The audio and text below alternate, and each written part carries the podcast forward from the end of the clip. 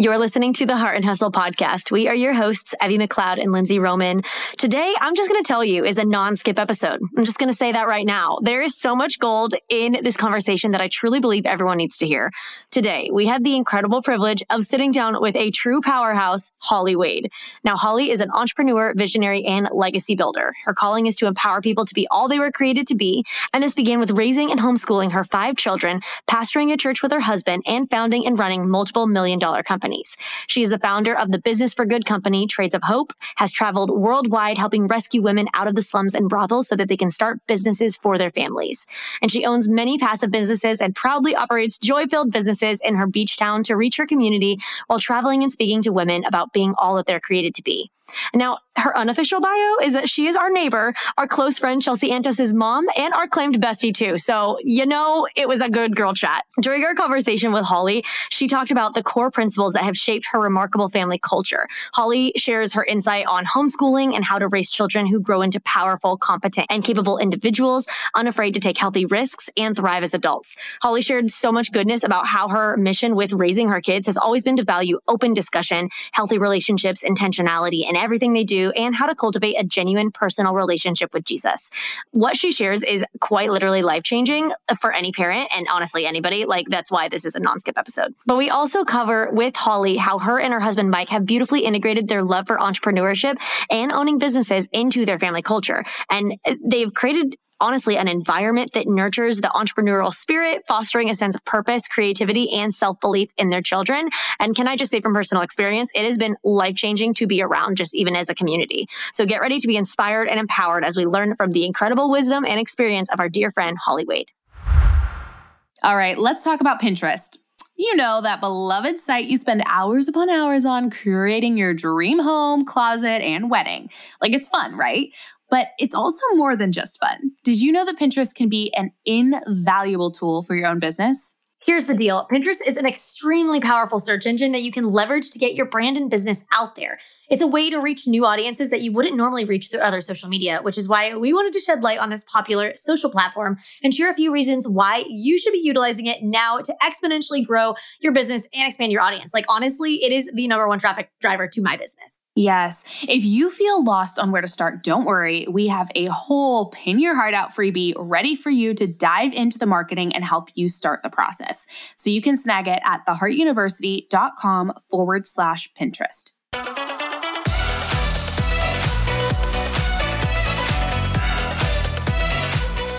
You're listening to the Heart and Hustle podcast with Evie Rupp and Lindsey Roman, two photographers turned entrepreneurs and founders of the Heart University. If you're a creative entrepreneur or a motivated dreamer wanting to make the most of your life, this podcast is for you. Each week, Evie and Lindsey bring you actionable tools to uplevel your business and life. So if you're ready to step up to the plate and pursue your God given potential, you're in the right place. You're ready to live your life and run your business to its fullest? Then buckle up, because here are your hosts, Evie and Lindsey. Holly, hello, and welcome to the party. We're excited you're here. Woo! I'm so excited to be here, ladies. Oh, oh my man. gosh. this is going to be such a fun and energetic conversation. I can't those- wait to introduce you to the world. I mean, just because yes. since we moved to Florida, I've got to know you a lot. No, oh, wow, that sentence didn't grammatically make any sense. But um, I just can't. You have such freaking goodness to share, and I just I can't wait to introduce you to our audience. It. Yes, thank you. I love it. Okay, so for those who maybe aren't neighbors with you, like Lindsey and soon to be myself at the time of this air date, it will be myself. Anyways, for those who don't know you, Holly, are you down to kind of introduce yourself, tell us what you do, who you are, all all the good stuff? You bet. You bet. Um, well, I am a passionate person. I love to dance, love to have fun. I love business and my relationship with Jesus and my family is absolutely everything to me. Um, I've been madly in love with my husband, Mike, for 35 years. I'm a homeschool mom of five very entrepreneurial kids, four grandkids. I am a serial missional entrepreneur. and what that means is I own businesses ultimately to reach people with the love of God. And I'm a speaker, a co-pastor, a church planter of Life Coast Church in Palm Coast with my husband. And we own two waffle cone ice cream shops, two Swillerbees donut coffee shops with our kids. We own commercial and residential rental properties as well as Airbnb. And I started a global fair trade company called Trades of Hope when I was 40 with my daughter who is 16 and uh, a partner and friend. And this week, um, actually two days ago, we just bought a non-medical transport business. So yes, you did.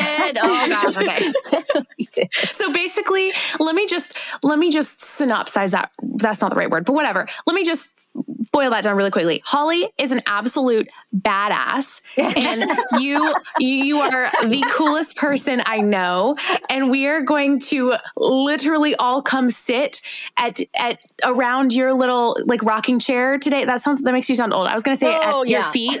I was going to say at your feet and then I was like then that makes you sound like like we're worshiping you. Okay, I don't know where to go with this. My point was we're all going to come and sit and learn from you today. That was my point. Off the rails.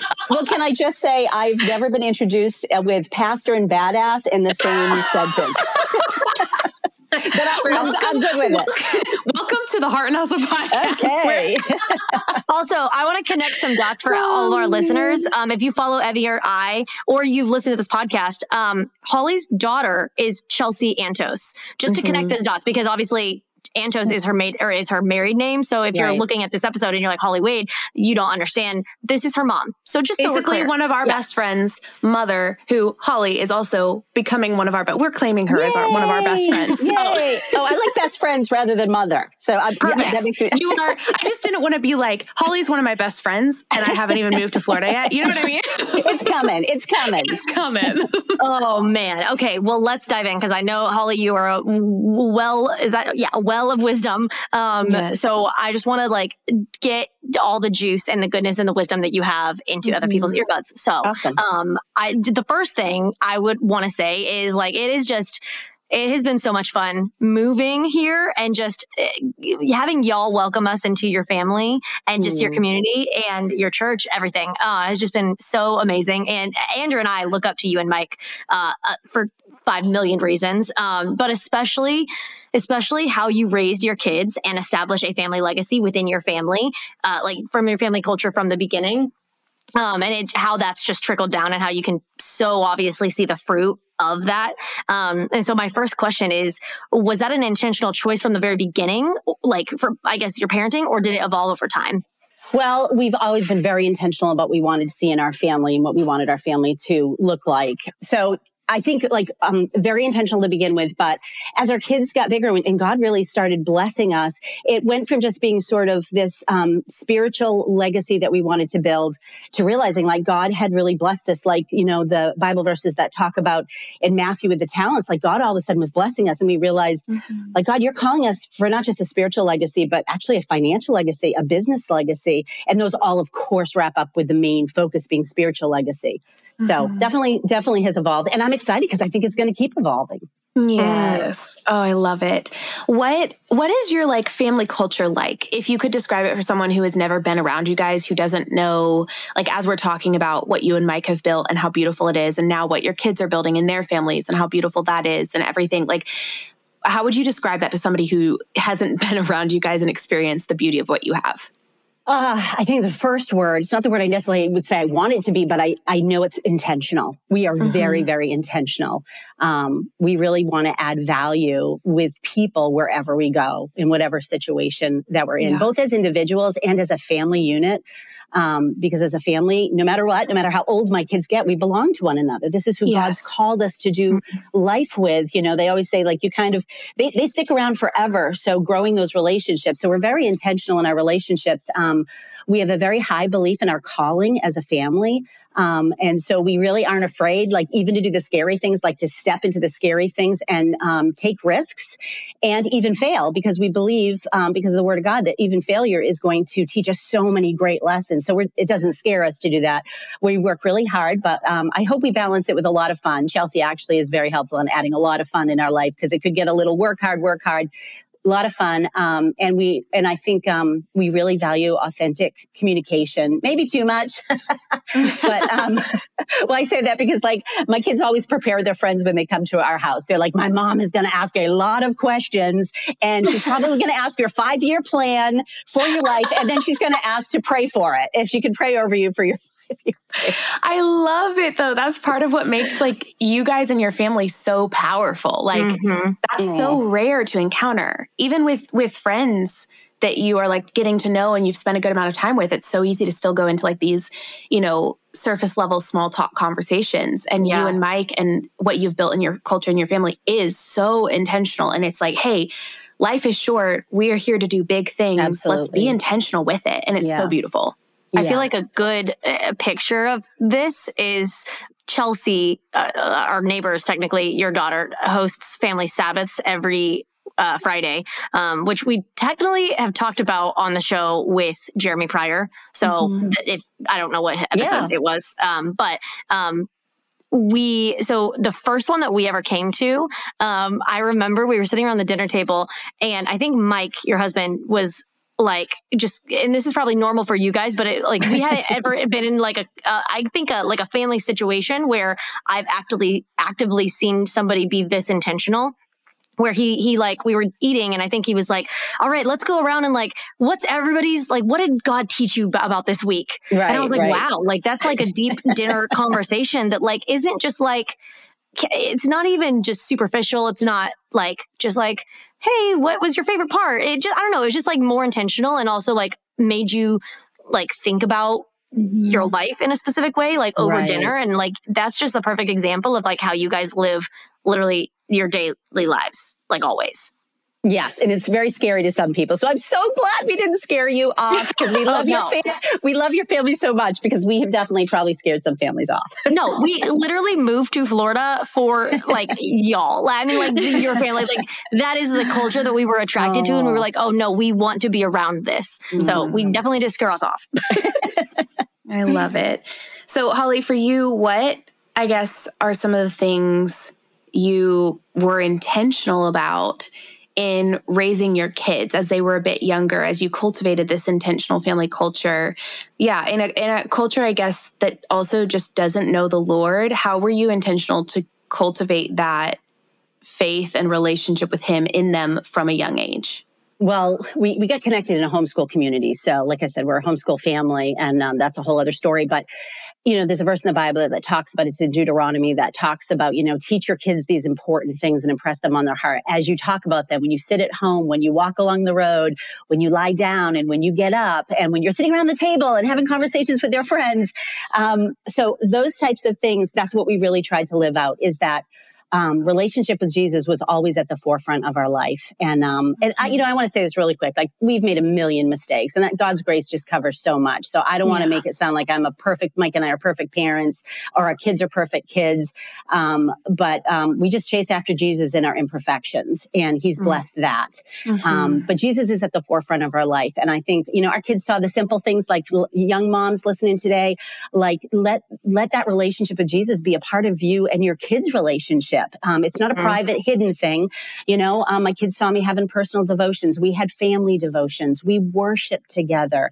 We always talked about what God was doing in our life. And man, if a miracle happened, which so many of them did, we didn't talk about them one time. We praised God that time. We wrote them down. We read them another time in journals and in little sticky notes. And we talked about, well, remember when God did that? And we also talked about life lessons of failures. You know, um, Mike and I are pastors and church planters. So there's been, you know, the normal amount of hurts in our life life. And our kids have seen that. And instead of like mm-hmm. trying to do it all behind closed doors, um, you know, we, we shared those things with our kids so they could actually learn with us. We didn't hide the hard stuff. We actually used them as lessons, even when we when we failed. Um, because here's the thing, and especially um, my kids were always listening. That's what you're going to learn about your kids. Even when they're little, you do not realize they are literally behind a door listening. Like, what are they saying? I mean, yeah. I cannot believe what they hear all the time. And um, you know, one thing I always tell um, tell people, especially young moms, is um, you know, make sure Jesus is real in your home um, and real to you because if he's not, he is not going to be real to your kids. Like you can, just mm-hmm. can't be um,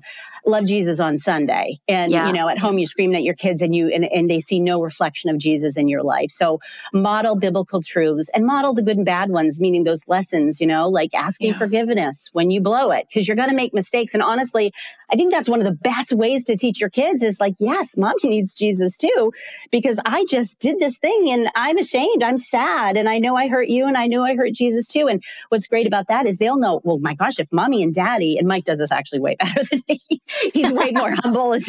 but I would say, anyway, run to, if you run to Jesus, your children will run to Jesus. If they see you living out those biblical truths and also modeling generosity with your money, uh, this is something, you know, people, the Bible does talk about don't let your left hand know what your right hand's doing. But when we're teaching our kids, like we want to tell them, like, we gave to this particular thing and look what God did with it. Look at how mm-hmm. it blessed them. Um, rather than keeping all that hidden because we want to train them up in the way they should go. And we want them to see the blessings that come out of being generous with money, being generous with your resources, being generous with your time.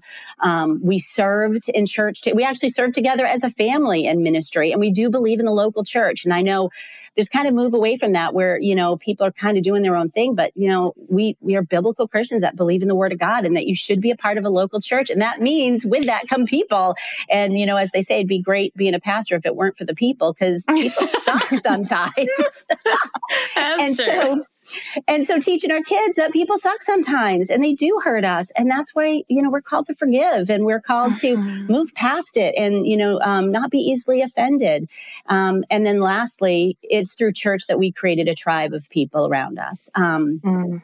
And this, I think, is so incredibly important create a tribe of people around you who share your values to do life with that love your kids and also model biblical truths to them so that you are not the only one. And one thing I love is you've talked about moving here and be, becoming integrated in, in Chelsea and Ryan's life. And I literally want to cry when I see that because Mike and I had that. And we feel like part of the reason our kids are so strong, um, in their their faith and in the things in life is because they had people around them who rooted for them that spoke into them that believed in them and it wasn't just Mike and I it was uh-huh. the people that we chose to be in their life and I know you guys are going to do that for my grandkids. So like mm-hmm. that thrills me. And we'll get to do that for your kids as we get to know them. I mean, I know your kids run up to me and call me mumsy now and that like makes me want to cry because I'm seeing the same thing that Mike and I got in my children's lives. And so, um, that's an incredible joy to see.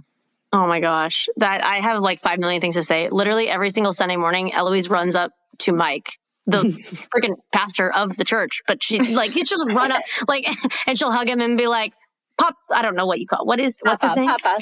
Oh yeah, yeah. As if like he's one of her grandpas. Like he's just like he has a bunch. Like that's just one of them. Um, um, I literally have so much to say. Yeah, no, I, that's one. Literally, why we moved was for that that culture and just to like grow up where in a in a space where yeah, you're not the only two. Like you and your husband are not the only two people pouring into your kids. It's it's right. a community. But if I could like pull from kind of what you said, just to give our listeners a breakdown, like because you just spewed five million nuggets of truth in everything that you just mm-hmm. said. But I heard to have open communication in your family, which I think is something that a lot of families probably don't do. Like mm-hmm. every, like not every family, but like a lot of families, I think don't have open communication when you get hurt, when you have your feelings, you know, like no one, we just like shove it under the rug or we're just like everything's good in sunshine, but it's really right. not. Um, right. And I think a lot of people could probably resonate to that. So I feel like a tip that I'm, I'm hearing from what you just said was, you know, as you're raising kids, learn to be open, share the hard parts, like even apologize to them when you mess up, um, yeah. and then share Jesus in a real way. I love that you mentioned like share miracles with them and like make it a real part of your life. I love that because like, I mean, I'm just even thinking like I can do better with that. Like even if I'm doing my quiet time or I'm praying in my room, but then I never talk about Jesus if I come out at like, you know, in front of my children, right. other than maybe like bedtime prayer, it's like, well, how real is that going to be to them if if it's not part of the daily life. But I think also, like you said, being in community where everyone's talking about that, everyone's on the same page right. and everyone has the similar worldview. It's like they're blossoming in a community where like they're getting truth and and just openness spoken to them always mm-hmm. absolutely and they're hearing you know you guys talk about it and you don't you don't even realize because they look like they're playing they're under the table they're yelling and yeah. what I realized of having five kids and like teaching Chelsea, I thought I was teaching Chelsea. And then, you know, the one that's six years younger remembers it. And I'm just yeah. like, how is that possible? So I love that you said that. Like even the friendships and the relationships are always just bringing glory to God through through his creation, through his miracles, through the cool thing, little silly thing he did today or the answered prayer. But keeping those and talking about them all the time, your kids are hearing that it's just going to become natural to them. They're mm-hmm. going to look for God in all those same ways. Mm-hmm. well, I, I, I think I shared uh, on my stories like a month or so ago. I think I was sharing, I, I went to the park with Chelsea and our friend Kayla and all of our kids. And I like shared it on my story. And I said something about like being around like minded people with the same worldview, the same like values and and raising very similar aged kids together is quite literally life changing. And somebody DM'd me and they were like, "What's life changing about it?" And I don't know if it was sarcasm or if they genuinely want to know. I think they genuinely wanted to know. Yeah. Um, and I was like, "How do I even equate?" It's it's almost what you said. It's like the the idea that you can take a friend over to somebody else's house and like completely trust like you don't have to like micromanage like what are they saying to my kid or like you know it's just like it's such a beautiful culture i feel like to have to raise children in that they can just like blossom and be exactly who God made them to be. Absolutely. Absolutely. And you chase after that because it's hard to find. Mm-hmm.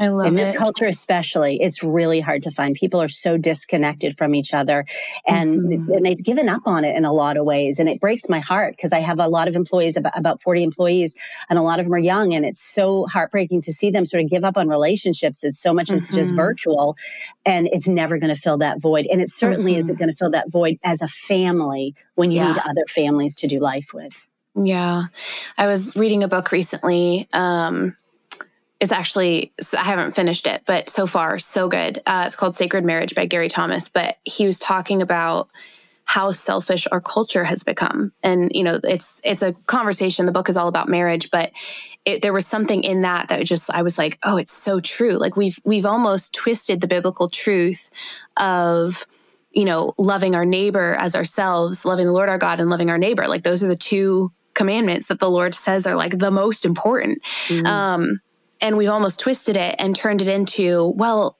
I can't love others if I'm not loving myself. And then we, it just turned from like, there's some elements of truth in that, of course, in in a way but it's also like we've twisted it so much that we've become such a self-centered society that everyone around us like we're like oh well that person said something hurtful to me once so i'm going to cut them off. It's not worth like they hurt me i'm done. And it's oh, like right. you're saying holly like we're starting to give up on relationships. We're starting to give up on the, the local church. We're starting to give up on all these things because we've turned so selfish that we can't like and i mean we're all guilty of this not definitely not speaking from a place of like superiority or anything mm-hmm, mm-hmm. but it's like we're not willing sometimes to put in the effort it can take to work through relationships because relationships are flawed because humans are flawed mm-hmm. um but the beauty that comes from it when you do push past those little you know miscommunications when you do learn to communicate through that when you learn to stick around for each other when you learn to pursue the lord together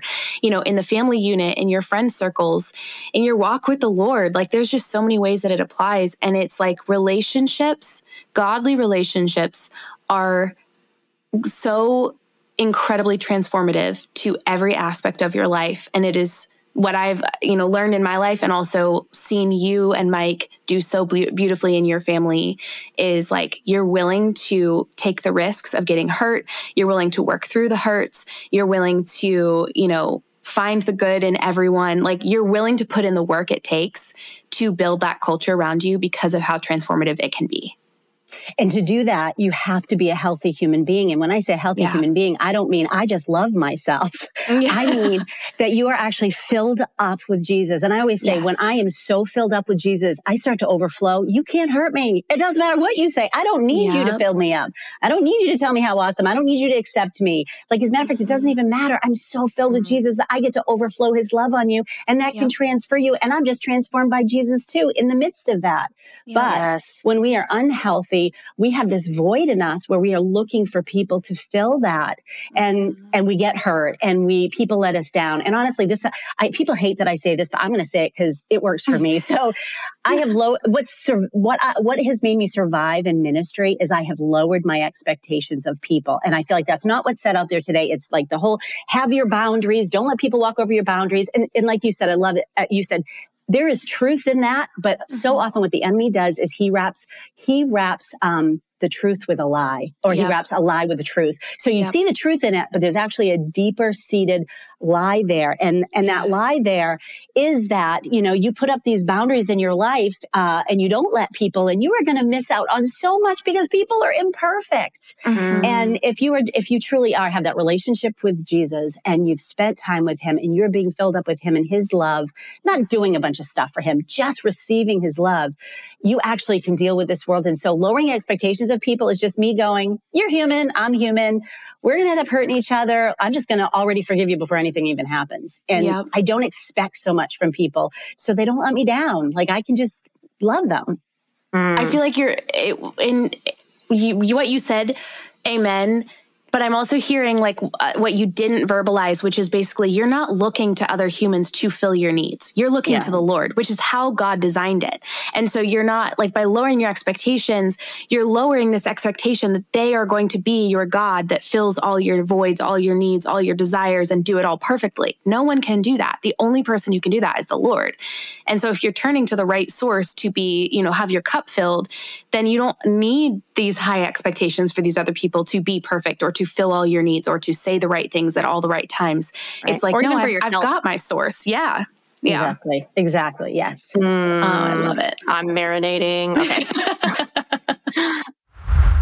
Are you on the struggle bus with this entrepreneurial thing? Are you overwhelmed to the max and lonely as heck? Look, I get it. You are not the only one. Owning a business is freaking hard, but it doesn't have to feel that way, which is why we created the Heart Conference. It's a place for creative business owners and dreamers of all kinds to come together in person, experience the world's greatest community, if I don't say so myself, meet your business besties, learn the top business and marketing strategies that will help you grow and scale your business, all while having the best friggin' time of your life. So, if you are ready to receive over 12 hours of hardcore business education, listen to top industry leaders like Amy Porterfield teach you everything they know, connect with a community of like minded creative entrepreneur besties, nip that feeling of loneliness in the bud, dance your pants off at the Heart Dance Party, and get paid to do what you love, then it is time to get your booty in the room and come down to Dallas, Texas, October 10th through 12th for the event of the year. There are still tickets available, and one of them has your name on it. We want you in the room in this October because you deserve to have your business journey be full of life and not loneliness. Visit theheartuniversity.com forward slash conference to secure your spot and get ready to explode your business and have the time of your life. Hey, hey, if you are new here and haven't heard about our online resource shop, ooh, listen up. The Heart Shop is a digital resource and template shop for creative entrepreneurs and photographers. There are so many goodies for creative entrepreneurs in the shop, like website templates, PDF guide templates, illustrations to enhance your brand, and lots more. But one thing in particular we made sure to add was contract templates. Y'all, the horror stories we have heard in our years of business is unmatched and a little terrifying. clients refusing to pay after you've delivered a service, clients demanding their retainer back after canceling on you last minute. The list goes on. Business shouldn't feel like you're walking on eggshells, though. And yet, that's how most of us feel when we first start our business. We're petrified to make a wrong move or have an unhappy client. Okay, but here's the truth one of the first foundational steps of owning your own business should be protecting yourself legally with contracts. Yes, yes, even for friends and family. Contracts allowed us to walk in confidence as we grew our photography businesses. But also, hiring a lawyer to create custom contracts for you is a pain in the butt and the wallet. And grabbing whatever free or cheap template online is often not enough protection. Yes. So we wanted to make this as easy and seamless for you as possible and give you the resources to make sure you have your butt protected. We have partnered with our favorite lawyer and attorney, Paige from the Legal Paige. She has not only created powerful contract templates, but her team is so present and ready to help figure out which ones you need for your business. You can stagger contracts in our shop like the wedding photography contract, destination intimate wedding contract, cancellation and rescheduling bundle, second shooter and associate contracts, and honestly, so much more just head to theheartcontracts.com for 10% off. That's theheartcontracts.com. I want to pivot uh, just a little bit, kind of in the same vein of like family legacy and everything, but kind of put entrepreneurship into the chat a little bit. Mm-hmm. Um, how did you and your family first get started in entrepreneurship? Because that's a huge part of your family legacy, what of what you and Mike do, and also what your children do. So, how did that first get started? Well, first of all, my parents were entrepreneurs. And so I saw the incredible freedom they had. I just thought everybody lived like that until like, um, I met some people that were like, oh, no, no, my kids leave all day or they leave at nine and come home at five. And then I met people who were working 30 years just to get to retirement and they hated their job. And I honestly, I mean, I was pretty naive. I was probably 18. I was blown away. Like, why would anybody live like that? um, and I remember meeting my mother in law and I don't know, I said something to her like, well, if, well, if I didn't like my job, I would quit. And I, I'm sure she just thought I was the flightiest person she's ever met because she's like, no, you work 30 years, you get retirement. This is how life works, Holly. You get insurance, you do. And my parents were like, kind of free spirit hippies. And I was like, uh uh-uh, uh not happening with me. Um, so I always knew I wanted to be an entrepreneur. Um, I remember at 19 years old, um, I was married and I would literally go to the library. Now, hear that, girls. I would go to the library. I couldn't look it up online and I would take out every single book on business. But I look at it now and I just think there is no excuse. Like, if you want to own a business, like it is at your fingertips. You have yes. the internet. But I would like have, you know, 20 books and bring them home and be reading all these books on different things. And I had no money because Mike was in seminary and we were really poor. And um, so like I did clowning. Um, so I was a clown for a while. It actually was one of my favorite things I did. What? I didn't know this. this is the tea. yes, um, you know, close friends totally believe it because it's my personality. But yeah, I also, sure. um, I looked into, um, I was like, how can I start a business with no money? Well, what if people throw it away? And like people throw away dryer lint. So I'm like, I could make clothes with dryer lint. I could do this. So, I mean, I really had some stupid ideas when I was younger. But the funny thing is, years later, there was a website of people making clothes with dryer lint. And it was like, oh my gosh. super, you know, cool. I was like, all right, see, so before my time. But so so it was always there. Um, but um, I, we took over my family's business um, when I was 22. Mike did not come from an entrepreneurial background. His parents worked at the same job, retired from it. Um, so I'm super proud of him because he got thrown into my crazy family, and man, he blew my mind. He's an incredible, incredible entrepreneur. Um, so I was 22 um, when we started it, and then and then you know we owned that business for a while. store bit long story, so I'm not going to get into it, but it burned to the ground. and then when I was 40. I was like really praying personally. We had owned businesses. We were pastoring a church. I just knew that God was calling me into business. And in the shower, God gave me a vision for Trades of Hope, um, which is a fair trade global company empowering women out of poverty, putting food on their table and um, helping them out of brothels and slums and to be able to keep their children. And I prayed, uh, I prayed, God, bring me a partner. Well, Chelsea ended up parting at 16. She partnered with me. I was 40 and um, God brought me a wonderful partner in um, and her daughter. And um, so I want to just encourage all you out there. Like I was 40 when I started that business. I've always had the entrepreneurial bug and owned businesses, but that was one that was so different. I was 40, so you can't, you're not too old and you're not too young because Chelsea was 16 and she played a huge part in starting that business. So um, never too young, never too old. Oh, I love it. Amen. Okay. just to give like people, because I, you just hit on a point that I think so many people I think maybe publicly, but silently struggle with is the the idea that like, oh, I'm not a young twenty hot something. Not that you can't be hot anytime because you absolutely can be, no matter what age. But like, I think yes, Holly's very. But I think the mindset that we tell ourselves is like, oh, I, I'm past my prime. Now I can't do the like my dream like window has now closed, and I can no longer like do exciting things or big things or, or whatever that is. Um, so I love that you shared that you were 40. Um, mm-hmm. I, I don't know if this is like, we don't have to keep this in if we don't want to, but uh, would you be willing to share like how big that? Because when you say like I started a business, like I, I, me and Evie know, but like, can you share like the scope, I guess, of yeah. what Trades of Hope became?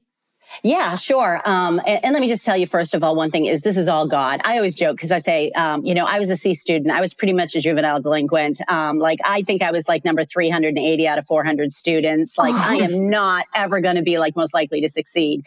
And so, like, I just want to say that because that just gives all the glory to God. Because if he, yeah. if he can do this with me, you, you be open, whatever. God can blow your mind what he wants to do with you if you are willing to step in the scary. And um, so, yeah, so Trades of Hope um, became a 12 million company. We worked with 16 different countries. We had um, uh, artisans making uh, jewelry and bags and scarves all over the world. Uh, Chelsea and I have gotten to travel all over the world. I have been in the brothels of China uh, in scary situations. I have been in the slums of India working with the most incredible women who just were born in a different country than ours and do mm-hmm. not have the mm-hmm. opportunities we have. So I really felt like it was a calling. Um, I uh, God gave me a calling in my life very specifically, and He said uh, that my calling was to uh, empower women to be all they were created to be, to speak life into them and to help them achieve the goals in which God has called them to. Um, and so I felt like this is what I was supposed to do forever. This was the most significant thing I would ever do. And so when uh, a couple years ago, uh, God actually called me to sell it, I like wept like a baby. I'm like, no, God, no way. This is like my significance. And that's a whole other, you know, spiritual lesson that, you know, he's our significance. Like, mm-hmm. yeah, it is not ours. It is not what we do. And so often we become what we do, especially when it's super cool, like empowering women out of poverty all over the world. I'm going to tell you, Trades of Hope, it, uh, was amazing and it is amazing. And I love it uh, to this day. And I'm so proud of the work that Gretchen Elizabeth continue to do in Trades of Hope. Um, and I'm super proud that I was part of the start. But let's be clear, God started that business. Mm-hmm. Yeah. Um, and when we are willing to just say yes um, and step into it, and that's a whole other part of my story is I believe in saying, now, you got to pray this through. But God told me basically, say yes to everything and I will close doors. So I say mm-hmm. God can close a door just as easily as he can open a door. So when opportunities come to us, we say yes and then we pray and we say god if this is not for us close the door. And we've had many a business god closed the door. But we've also had so many businesses that um, we just said okay god somebody came to us and said you want to buy an ice cream shop? We said yes and it happened. Somebody came to us and said you want to buy our donut shop? And we said yes and it happened. And i will tell you that was no easy uh, that was no easy thing to go from empowering women out of poverty and starting trades of hope and feeling kind of like a rock star to i am an ice cream lady now it was honestly very humbling. But mm-hmm. I, but mm-hmm. God knew I needed the humbling um, mm-hmm. because I was taking pride in what I'd done instead of what God had done, mm-hmm. and um, and I never want to walk in that again. So I'm super grateful for Him, and He has blessed me more than I could ever imagine since I took that step when He said. I need you to step away from Trades of Hope. Um, I didn't want to, but he has blessed immensely. So the thing I want to say is you might think you're doing the best, coolest thing you could ever do in your life. Oh my goodness. God could do abundantly more than even that. And he has. And so I'm so excited at 54. What has he got next for me? What next season? What next adventure? Because I'm game. I'm ready. If God says yes, I am all the way and I am in it. Mm. I love it. Okay. Oh man. I'm just mar- I'm marinating even more. you are a powerhouse. I love these conversations and I feel like it's it's every time I talk to you about the Lord, family, business, any topic, I walk away with like such big pockets full of wisdom that I get to go home and like process and think about. So Thank uh, I love it. Um, I want to ask you a little bit because you obviously talked about starting, you know, Trades of Hope with Chelsea, but I also know in your current businesses, like you have your kids involved and your kids are starting their own businesses and doing their own things and all this stuff. Um, did you and Mike incorporate your kids in your businesses like growing up? Or I guess maybe the bigger question is like, how did you utilize business as a part of building your family mm-hmm. legacy and your family culture? Or even mm. like in homeschooling? Because I'm pretty yeah. sure Chelsea mm-hmm. said about mm-hmm. like you did that. Yeah, we have some weird homeschool stories, but um, yeah. Well, well, here's the thing: like early on, um, we taught our kids that like America was built on this entrepreneurial spirit. And I'm really passionate about that because in our schools today, like they're not taught that entrepreneurial spirit. They're really, um, there's an undergirding of go work for somebody else, go get this degree, go find a good job. Mm-hmm. But everything you see was started by someone in business. The bowl mm-hmm. that you ate out of this morning, someone created it and a business and to sell them. And then the gym you go to, somebody started that gym. Uh, the pillow you laid your head on, somebody came up with that concept and that design and had it manufactured. And, you know, we, we start to think it's like this entity, it's outside, entities outside outside of individuals. But this innovation came from individuals to start with, and especially in America with all these small businesses. Mm-hmm. And so like, I just was like, we don't have to just do what everyone else is doing. Matter of fact, what I said to you about like our culture is like, we believe that we are called to bring goodness wherever we go. We're called to show the love of God wherever we go, but also to make where we are better. And so I'm like, how about instead of just going to get a job from somebody, we work on becoming the job creators so that mm-hmm. you guys can employ people. Um, so we wanted to teach them to be the person who starts businesses and create jobs for people. Now, of course, we want our kids to do what they're called to by God. We don't want to tell them they have to be in a family business or they have to become entrepreneurs, although they might tell you I do lean and push that way a little direct, a little more than I probably should. Um, but I was thinking about like biblical in biblical times, right? You look at and you see um, like you know certain tribes, uh, you know, they were the tribes that took care of the temple, or they were the tribes that they're the musicians, or they were a family of carpenters. So I kind of think like we were called to be entrepreneurial. So we want I wanted to make sure that we incorporated that into our homeschooling. And um, you know, like I told you, I was like a C student, didn't do. I was always afraid I was going to completely destroy my kids by homeschooling them because I was like the worst student ever. Um, but because I have a high belief system, I'm like, I can learn anything. So I did. I learned so I learned way more than I did in high school and college, actually homeschooling my kids. Like I learned mm-hmm. things I was like, oh, I probably should have learned this years ago. Um, but so one of the things I really wanted to um, make sure they understood was business. And so, um, well, first, let me just add one little interesting thing here that I think, uh, especially if you have some homeschoolers, because we always think we're going to do a terrible job. I always tell moms, I say, this is kind of morbid. I am kind of morbid, but like if you were going to die in five years, what would you teach your children? Mm. Those are the most important things that you should teach them. Stop getting hung up on all this other stuff. So if I knew I wasn't going to be here in five years, compassion, spirituality, loving people, actual skill sets they'll use. And so learning how like to not start trigonometry. Unless it's part of the business they desire to do one right, day. right. But yes yes and poetry. I mean my kids were tortured in poetry and don't get me wrong there's some kids they definitely should learn some of these skills but like um, in a homeschool talk i would talk about the bent of the child. Like god has put a bent in that child so like go with that bent. Teach them the basics but go with that bent. Our family bent is business. God has blessed us with skill sets for business. So i knew i need to teach my kids business. And so each child while they were in high school they had to start a business. And uh, Dakota and Dylan started a lawn care business. And like people like, oh yeah, well kids they mow lawns. Well, no, they had you know a professional trailer and a professional equipment, and they had employee, uh, yeah, employees. Um, and um, that was their business. And I remember one of uh, Dylan's friends when he was 16, he's like, Oh, you have a job. What do you do? And Dylan's like, Well, I own my own business. I own a lawn care business. And the kid was like, Well, you can't do that. He's like, well, why not? He's like, well, because you're 16. You can't, you didn't go to college for that. You, you didn't, you don't have all the licensing you need to start a business. And Dylan's like, mom, I didn't even understand what he's talking about. Like he thinks you need to go to college to start a business. He thinks you need like some sort of licensing, licensing, you know, uh, uh, degree before you can start a business. So it just shows you like we're not being taught that. They were so mm. shocked. Um, and then Chelsea started a fitness business. So she was teaching people like how to take care of their body, which she still does so well today.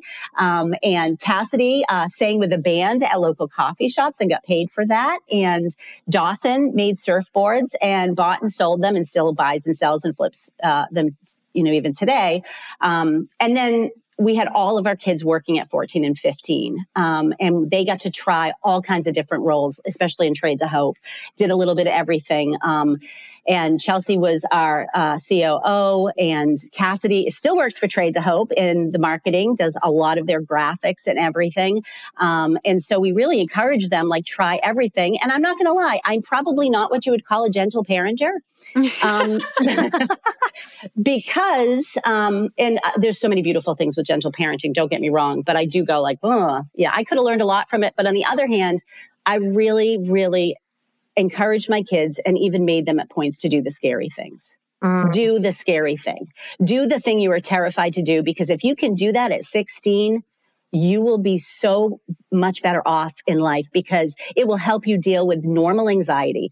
Anxiety is normal for every single person. We all have it when we're afraid to do something and it can become paralyzing if you don't work through it. So if your kids work through it at a young age, so they really were um, challenged to take on roles and jobs at businesses that would stretch them and grow them. But the cool thing, it also showed them like, wow, I didn't even know I'd be good at this. And wow, I didn't know I would love this.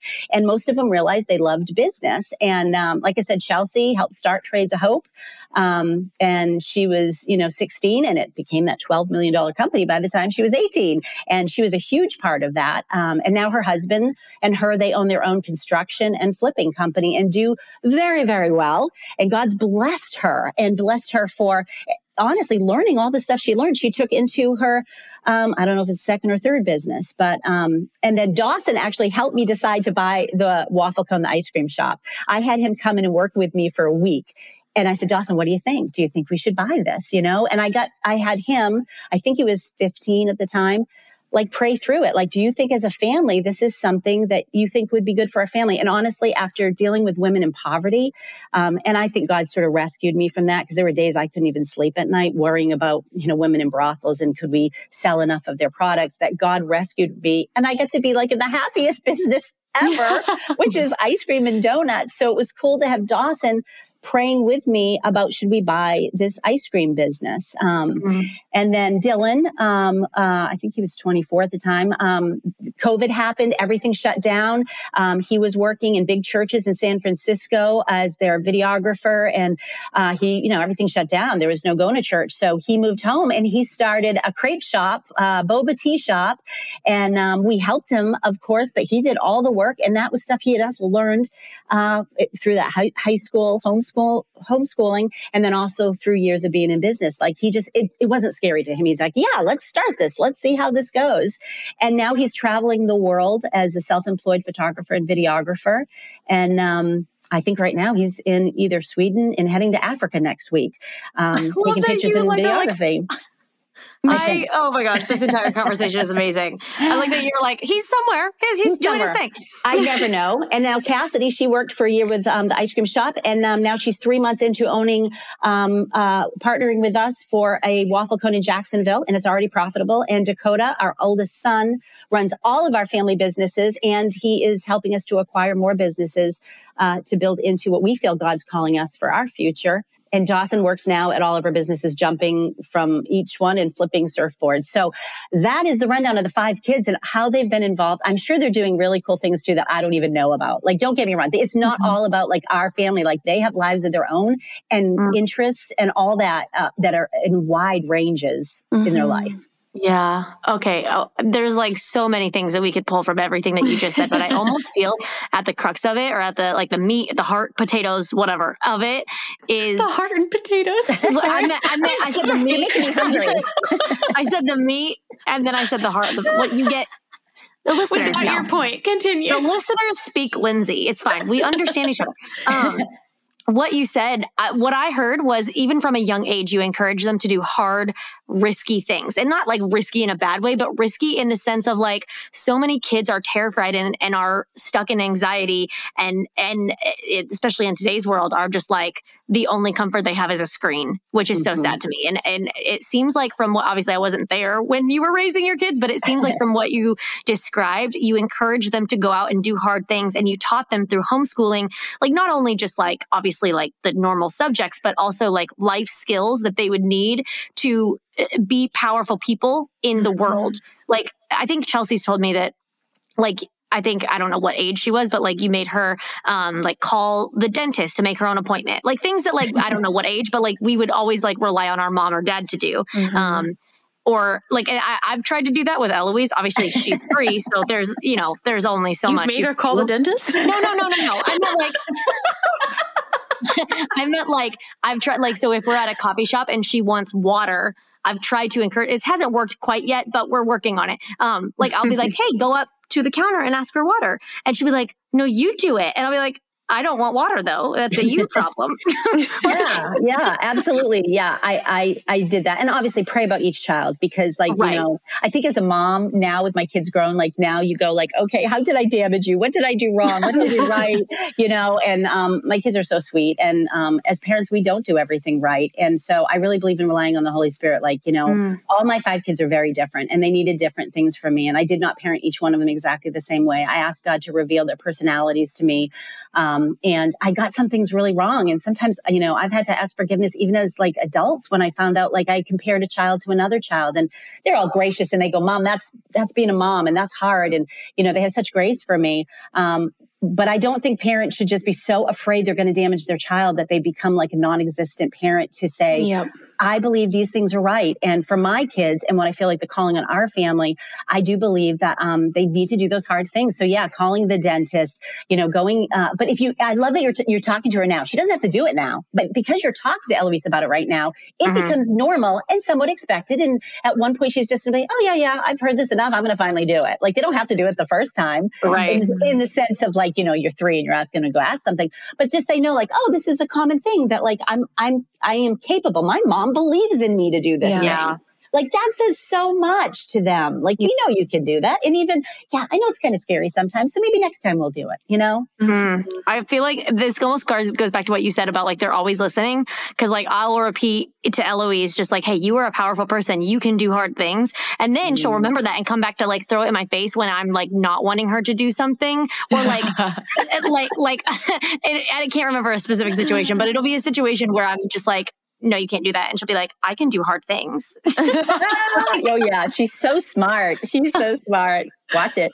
oh, oh man. Love it. Holly, what would you give? Like, if there's one piece of advice you have for moms out there wanting to establish a similar family culture in their own family that you and Mike have built in yours, what would you say or recommend to that mom? Uh, be the biggest influence in your kid's life you be the biggest influence. You and your husband, you be the biggest influence in your kids' life, not their peers, yeah. not their teachers, not anyone else, because yeah. family culture takes time together. Mm-hmm. Wow. Amen. Do you have any pra- wait? Well, hold on. Do you have any practical steps for somebody like that's maybe they have young kids, or maybe they don't even have young kids. Maybe they have intermediate kids, like a like a ten to fifteen age, or young, whatever age. Okay, that I'm spiraling. Um, they have kids. Be, uh, moving on. yes. What would be a practical step to or, or, a couple practical steps to making you as the parents the biggest influence in their life well, I think don't be the don't be the critic all the time. It's really hard when they're young because you feel like, you know, your job is to teach them. So you're always like, you know, redirecting them or, you know, saying like, "Oh, it's not done that way, it's done this way." Like that's why being with them is so important because there needs to be time to correct them and there needs to be time to redirect them, but there also needs to be time to make cupcakes with them and dance in the rain with them and uh, make up pretty little uh, silly stories with them and listen to their big crazy ideas that like make no sense because they've said the same word 15 times times in a row. like, um, so, and, and hear them, really hear them. I wish I did a better job of that when they were younger. Um, because I think I am just naturally like so much about life's lessons, like everything's a lesson. And, um, I just wish I had laughed and played more with them and spent more time on the floor with them, you know, with, and, um, as, and that's where I can say like, being intentional is so important, but be intentional also to kind of not be intentional sometimes. Mm-hmm. if that makes from any sense at all, that it doesn't always have to be a lesson. It can be just being silly and fun and playing games with them and um, mm-hmm. celebrating them and celebrating them for everything they do, even if they fail, if they to celebrate them and not being so critical. That, that time in their life is so incredibly important. Um, and you will become the influence because you're the mm-hmm. one they're mm-hmm. going to look to for that celebration. You're going to look the one they look to when they do something excited. They want to share it with you because you've earned the right in their life too. Mm-hmm. Mm. Oh, that's so good. Wow. Oh, Holly. This is so I, good. Every, every conversation I ever have with you, I'm like, all right, let me bring a recorder so I can re-listen to that again. Like, well, we did it. We did it this time. It's true. Well, well, this was the spot that I did want to mention because I know you said one piece of advice, but um, I really would encourage to speak belief into them so they know that they can do anything. Um, yes. and, and, um, one thing my parents gave me, a gift my parents gave me, and I say it's the best gift they ever gave me because I feel like I was able to give it to my children, um, is failure paves your way to success. Mm-hmm. And for them to know, like, I'm just proud you tried. Yeah. Um, at this. And, and for those people out there, I would say consider homeschooling because it really does give you the time that mm-hmm. you don't have in today's crazy busy world, um, yeah. to to to to really build that relationship and be that influence because you get a lot more time with them. And homeschooling does not take the same amount of time school does. Like we were done in three hours. So, mm-hmm. amen. Oh, oh I love it. Okay, I'm Holly. just like I'm, I'm just literally sitting here like, okay, wait, we need to have you back on to talk about this and then talk about this and talk about this. Well, Lindsey and I actually were talking about. I'm just going to say this on air. Lindsey and I were just having this conversation of when when I get to Florida, we're going to start at least right now, the tentative plan is so podcast listeners don't hold us to this if this changes for whatever reason. our tentative plan is to take the podcast onto a video format as well. Um, so we'll have it audio and Especially because we'll be video. in the same same location. We And have so to, right? Yes, We have to. Yes. So we're gonna do like the the video in like Lindsey's office in Florida, and we were talking, and we were like, we should have a conversation with Chelsea and Holly and No. Lindsey and I all just sitting around on like a couch in Lindsey's office or something, like, Like having like like. long form Joe like Rogan style. Rogan style, like two hour podcast Oh, talking gosh. about like Oh gosh, you get Chelsea and I together, you're to hear hear all the secrets because we, we just don't hold back. So I We don't know. want That's the secrets. we great. love those secrets. Okay, listener, whoever's listening, you right now in the car, on in the gym, wherever you are, let us know if you want that as well. Okay. Yeah. I made that like so intimate and that didn't need to be. Okay. so intimate and so so like direct. Okay, Holly, we're gonna we're gonna ask you three last questions as we wrap up this episode. So I know you you like to read, right? I'm pretty sure you do. Yes, never fiction. I'm so sorry, Lindsey, but I am nonfiction respect girl it. all the way. No, it's fine. Literally, try, Chelsea I and I just talked about that the other day. She was like, "My mom hates fiction. She hates people that hate fiction." No, I'm kidding. You don't. um, but we're here for all kinds of books, nonfiction, fiction, all of it. So give Yes. us whatever insight you have. Your favorite book. Yes. Um, so I just read um, Leadership Not by the Book by the founder of Hobby Lobby, David Green. And I actually bought it for all my kids that's kind of Ooh. I did because it was so good. And I learned how to really live out that our businesses, they belong to God and not us. We are just Mhm. stewards of them.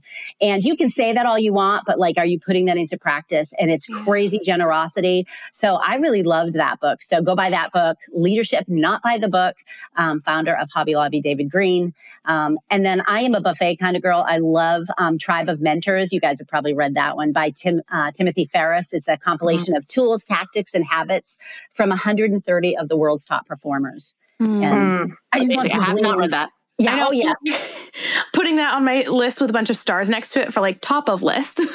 yeah. It's it's so good. Now that is not like bent on Christian at all. So like you you know, for me, I like you know pick and choose stuff, but I just love Mhm. hearing like what people say. Like this is how Yeah. I got to where I am Yeah. today, and this is how I found balance in my life. So I love that Yeah. one.